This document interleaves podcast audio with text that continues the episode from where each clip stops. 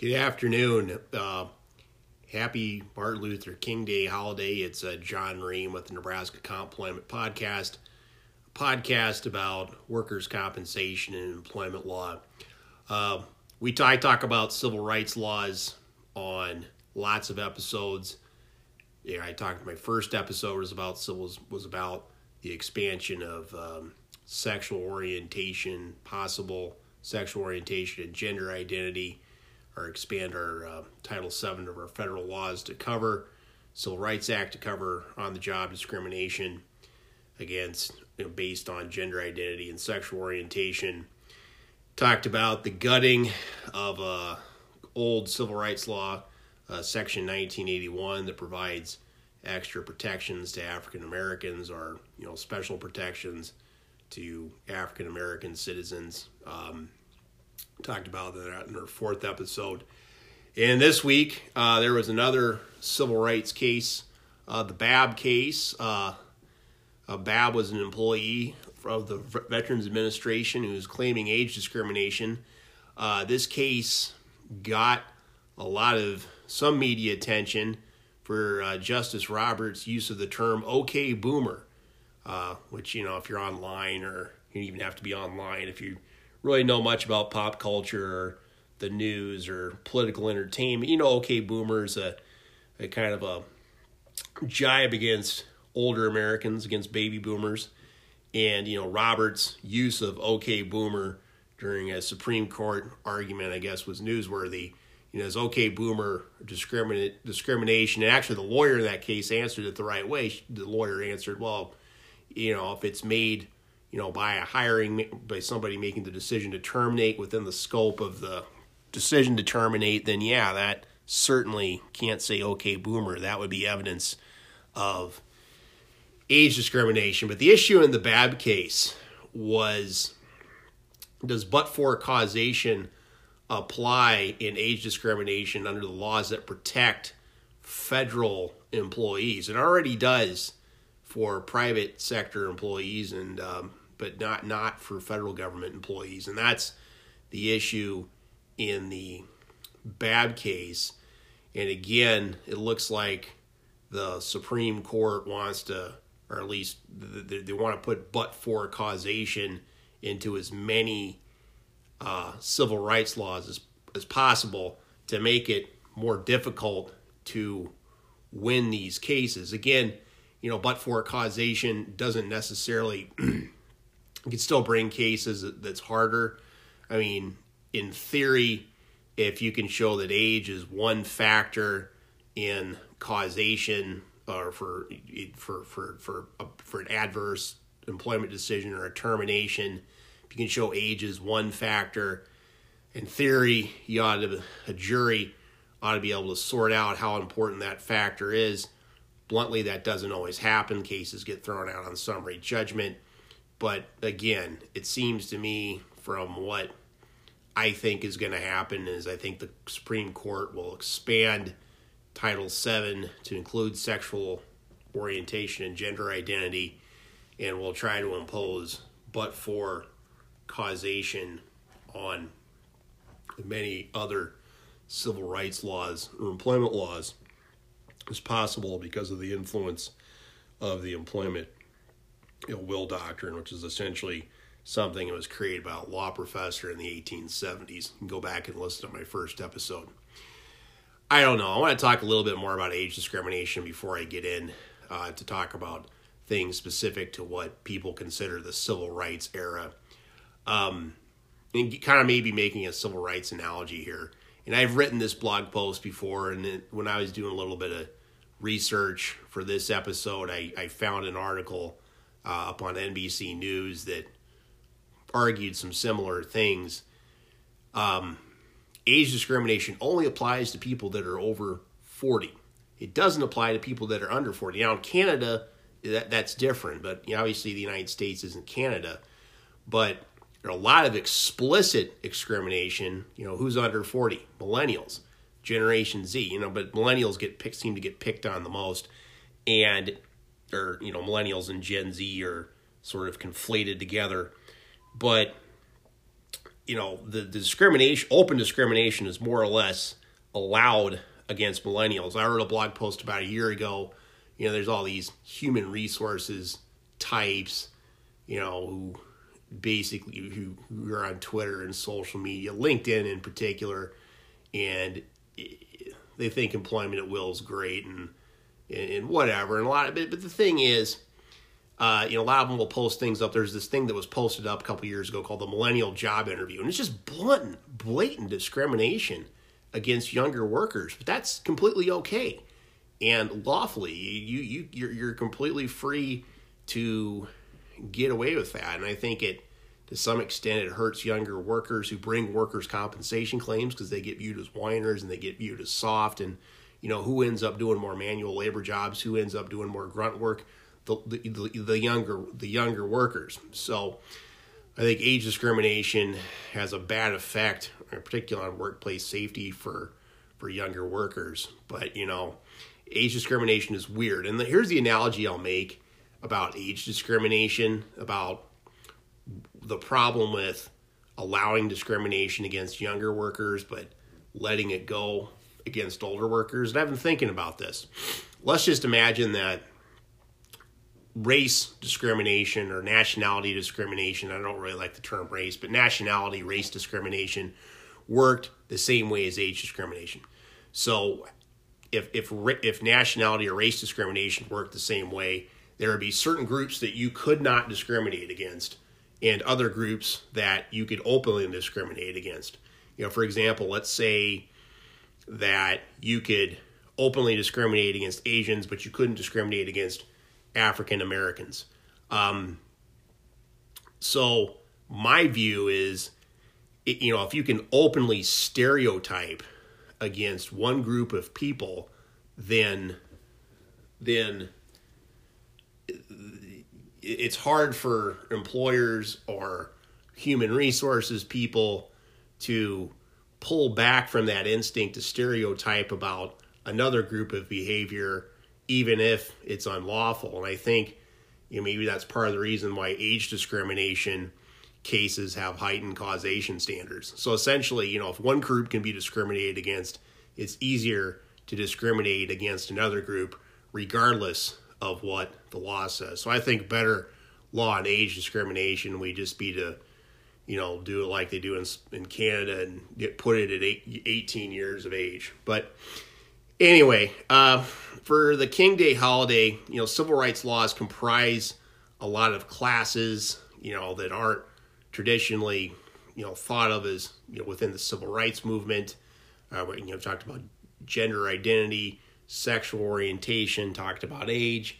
And again, these things are, you know, these classes of categories are not traditionally thought of within the civil rights movement. And so I want to go in and transition and talk a little bit more about, and you know, in a way, you know, what is the traditional civil rights movement? There was some argument about that. And I guess that's a good segue into my talk about, I read over the book over the holiday season, The Second Founding by Eric Foner.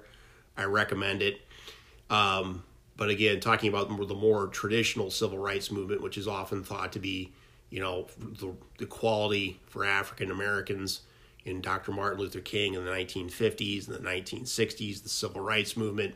You know, but the civil rights movement is, you know, is in a way just a continuation, or kind of a, after a long interim, there is a continuation of the struggle for African American inequality that began, you know, somewhat before the Civil War, but really in earnest, more like where we start, you know, making laws and having case law decision, you know, in earnest, you know, really starts formally after the Civil War. So, I mean, and then the civil rights movement is sort of seen as a second Reconstruction, whereas according to Eric Foner, The Second Founding, his article about his book about the Reconstruction era after the Civil War is a second founding. So it's a rethinking of the constitutional order. And when civil rights laws came about, you know, originally in the, you know, from the 13th Amendment abolishing slavery,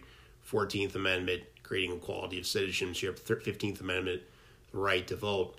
You know, there was an argument as to whether sex would be covered along with race. And obviously, sex was not included in that after the Civil War. But I'm going to talk a little bit about race discrimination and then transition to how that discussion of race discrimination and civil rights intersects with workplace safety and workplace rights, and how it intersected with the work of Dr. King.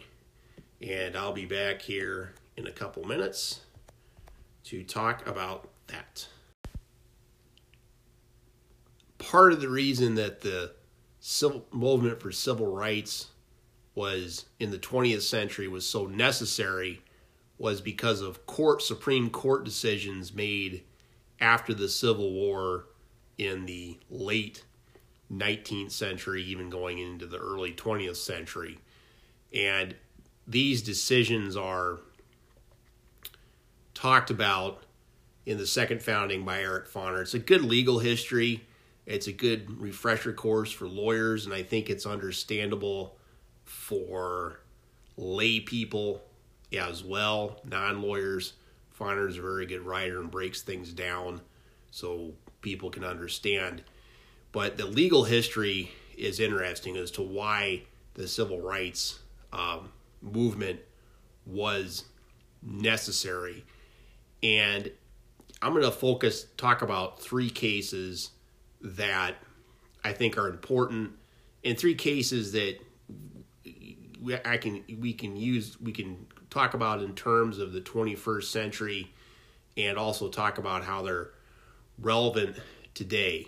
I think a big mistake some make, particularly those that are pro-worker rights or more leftists, can sometimes, ignore the particular struggles of, particularly if you're white, ignore the particular struggles of African Americans. And I want to talk about two cases, Supreme Court cases, just lay it out, about how the particular racism against African Americans. Two cases. I'm going to talk about Yick Wo versus Hopkins and Plessy versus Ferguson. Plessy versus Ferguson, well-known case. Yick Wo versus Hopkins, not quite as well-known. But in 1886, Yick Wo versus Hopkins is decided. And Yick Wo versus Hopkins involves a San Francisco law that was racially neutral, but regulated the use of was targeted at Chinese laundries, but not actually. That actually wasn't in the language of the text. And the Supreme Court goes, beneath the language, goes beyond the language of the plain text, and the lawyers challenging the ordinance made a record of that. And they essentially engaged in, I think, the first time what's called a pretextual analysis is made, where basically you go in and argue that, well, the reason, what's stated as the reason for the law isn't the real reason, and the real reason is discrimination. So, in Yick Wo versus Hopkins in 1886, the Supreme Court basically applies a pretextual analysis, if we're going to use modern civil rights terms, to strike down a law targeted at Chinese immigrants or Asians. So, again, laws discriminating against Asians, at least in 1886, were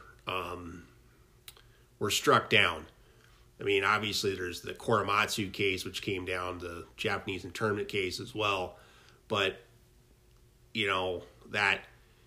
There's that too, I guess, but at least in the 19th century, Yick Wo versus Hopkins, the Supreme Court decided, well, no, yeah, you can't discriminate against Chinese immigrants, and they're willing to look beyond the neutral language of the statute.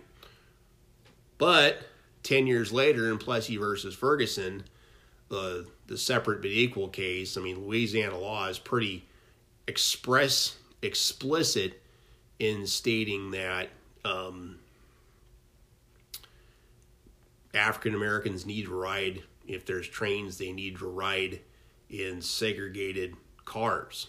So, I mean, express direct evidence of discrimination, to use the kind of modern civil rights term. I mean, if you have a direct evidence case, you don't have to mess around with burden shifting or talk about pretextual analysis. So direct evidence of racial discrimination, and the Supreme Court says, well, no, that's okay.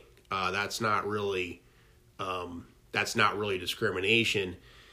And I think what they kind of come up again in Plessy versus Ferguson is something that presages or kind of looks at how we look at racial and sexual harassment cases now. Basically, the analysis of was separate but equal, but separate equals like, well, there's no actual harm if, you know, you're separate, if it's the same facility. Of course, you know, they're not looking beyond, the Supreme Court doesn't look beyond, you know, that analysis to show that segregated facilities actually weren't equal. But again, they don't look beyond that. The Supreme Court ignores express discrimination against African Americans 10 years later. So, and, you know, just kind of looking at Yick Wo, Hopkins, and Plessy versus Ferguson, yeah, there certainly is a unique role or burden that African Americans have been forced to bear in American history. You know, obviously slavery as well, but even past slavery, you know, the residue, you know, the badge of slavery going forward. So, you know, you have to look, I think, by celebrating Dr. King Day, you have to look and think about the history of African Americans within the United States and, you know, even after slavery. So anyway, the other case that I thought was interesting and has some, you know, that you can really translate it to today is the Slaughterhouse Cases from 1873. And, you know, the Slaughterhouse Cases, one, they limited the effects of the 14th Amendment that allowed, you know, it gave states, you know, some free ability to discriminate. It limited the 14th Amendment. It's also interesting how the Slaughterhouse Cases were actually set up. The Slaughterhouse Cases is actually a regulation, a law regulating of all things slaughterhouses, which I have a lot of experience with, in Louisiana, but it was done by one of Louisiana's Reconstruction governments. And part of the regulation of the slaughterhouse, there's environmental regulations, as well as the fact that African Americans butchers would be allowed to use the slaughterhouse. And so, I mean, these are enacted under your 10th Amendment police powers, and the, you know, the court narrowly upheld, a 5-4 decision upholds the Louisiana's use of the Reconstruction government, Louisiana's use of the police powers to regulate slaughterhouses, but also tamps down the privileges and immunities clauses, which would have protected more people against discrimination. So it's interesting, the person who filed the challenge against the Reconstruction government was, of all persons, I'm going to make sure I get the name right here. Looking at my book, name of John Campbell. And John Campbell was the lawyer who challenged the Louisiana law in the slaughter cases. And John Campbell was a former Supreme Court justice who voted with the majority in the Dred Scott case, subsequently served as the Confederacy's Secretary of War, who hoped to use the case to undermine the legitimacy of Louisiana's biracial legislature. So, you know, it's just straight out litigation is politics. You got the former Secretary of War of the Confederacy trying to use, Mr. States or, the Confederacies, the Civil War is alleged about states' rights. Well, 10 years later, after 12 years after Appomattox, all of a sudden that, the challengers of the biracial governments in the South are resorting back to federal power, just like they did in the Dred Scott case. So, also interesting in the Field that in that dissent in the Slaughter cases, and particularly Justice Fields from California, or Stephen Field from California, Justice Field, essentially agreed with that nationalistic interpretation of the 14th Amendment, and ended up using the 14th Amendment to challenge state laws, regulating business. I mean, essentially, the use of the 14th Amendment, which was used to protect slaves, you see the genesis of how it was used to strike down state laws that protected workers, and particularly that protected, workplace safety, is struck down, by use of the federal 14th Amendment.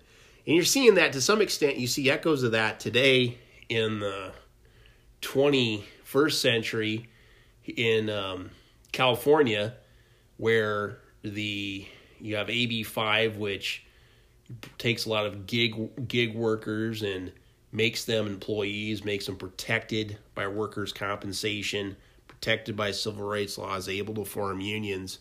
And, that law in California is enacted under police powers. And it's being challenged on by the gig companies and by some of the trucking companies too on with federal law. And again, those challenges to state laws like AB5, you can trace them back to the Slaughterhouse cases, back to Dred Scott. And again, there's a tension between an intersection of civil rights laws and workplace safety laws. And I'm going to talk about that a little bit more in the final section of the pod, where I talk about the Martin Luther King Jr. and the Memphis sanitation workers strike. So how did the struggle for civil rights in the 1960s intersect with the fight for workplace safety? Well, in early 1968, two workers in Memphis, Echol Cole and Robert Walker, were sanitation workers, or colloquially known as garbage men, and they were crushed to death by garbage trucks. They died, and this is 1968. Workers' comp you're still covered by workers' comp, but that the problems with workplace safety are the straw that break the camel's back, and the sanitation workers strike in Memphis. And most of the sanitation workers in Memphis are African Americans. And Dr. King goes to Memphis to support them, and tries to lend the weight of organizations that supported civil rights to the weight of those seeking more rights in the workplace, and particularly the rights to a safe workplace. So there's that intersection there, and that's where Martin Luther King was assassinated. It was in Memphis that April, but he went there to support strikers who were motivated by improving workplace safety. And obviously, I think there's an implicit criticism of workers' compensation laws, because they didn't do enough to prevent the deaths of of workers. And those workers took fairly radical action by engaging in a strike that was, you know, more or less a wildcat strike. It wasn't necessarily sanctioned by a union. So, and while it's interesting that that King joined the striking sanitation workers, what the sanitation workers in Memphis were doing, engaging in strikes over workplace safety conditions, was a fairly common practice in the 1960s and the 1970s. And one of the, particularly wildcat striking, or striking just without the aid of a union, and at least when labor laws were written, wildcat strikes for workplace safety were actually somewhat condoned. Reforms to labor laws,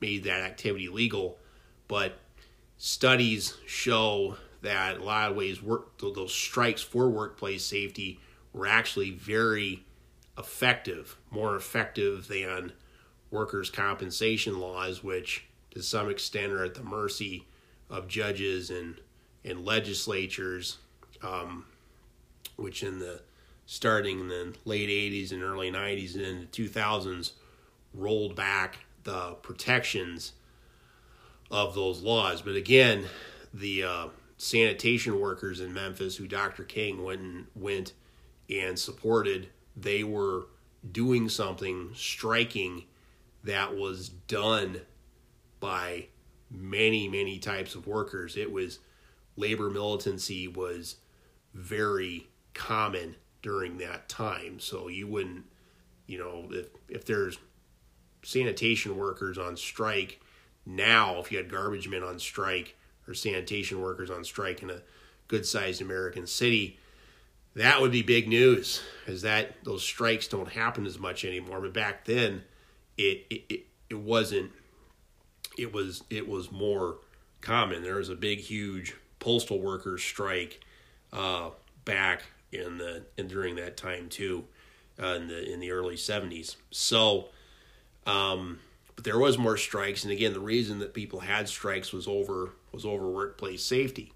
And I think a lot of that militancy, particularly when it was channeled by the Nixon administration for the National Commission on Workers' Compensation and in OSHA, was a way to kind of address some of that militancy, that in part was supported by the Civil Rights Movement, but, also just happened on its own as well. So, are independent of the Civil Rights Movement.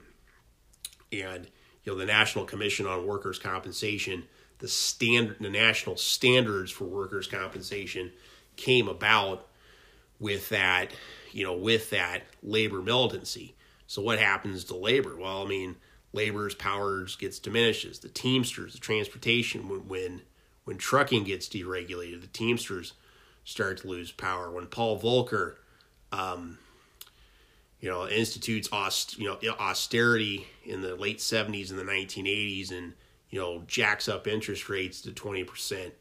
That helps break the power of collective bargaining. Pushes people out of the labor force. Essentially, had a massive recession in the late 70s and early 80s to force that down. There's changes to labor laws. There's changes to the courts. There's also, there's trade that outsources unionized jobs overseas. So there's lots of things that are done to break the power of organized labor. And when labor power is diminished, that's when workers' compensation, quote unquote, reforms start to happen. So, so while I'm optimistic that or, you know, I'm hopeful that something like a minimum standards bill, you know, a new minimum standards bill can be used to improve state workers' compensation laws. I don't know how optimistic I am about passage of such laws without some sort of resurrection of the type of labor militancy that we had in the 60s and 70s that pushed for stronger, you know, workplace safety laws. Again, the National Commission on Workers' Compensation was a response to labor militancy, and to some extent we don't have that anymore. So I don't know. I mean, what comes first, the chicken or the egg? So I don't know. And again, you know, not only having, you know, militant unions, but, you know, having unions that have the support of the civil rights movement, and unions that support the civil rights movement as well. And, you know, we don't have, you know, those things are kind of atomized right now, and we don't have those now here in 2020. And I think the struggle of the 2020s is going to try to be to rebuild some of those institutions, or find equivalents of those institutions that we had in the 1960s and 1970s that did push for workplace safety and more equality in the workforce. So anyway, happy Martin Luther King Day.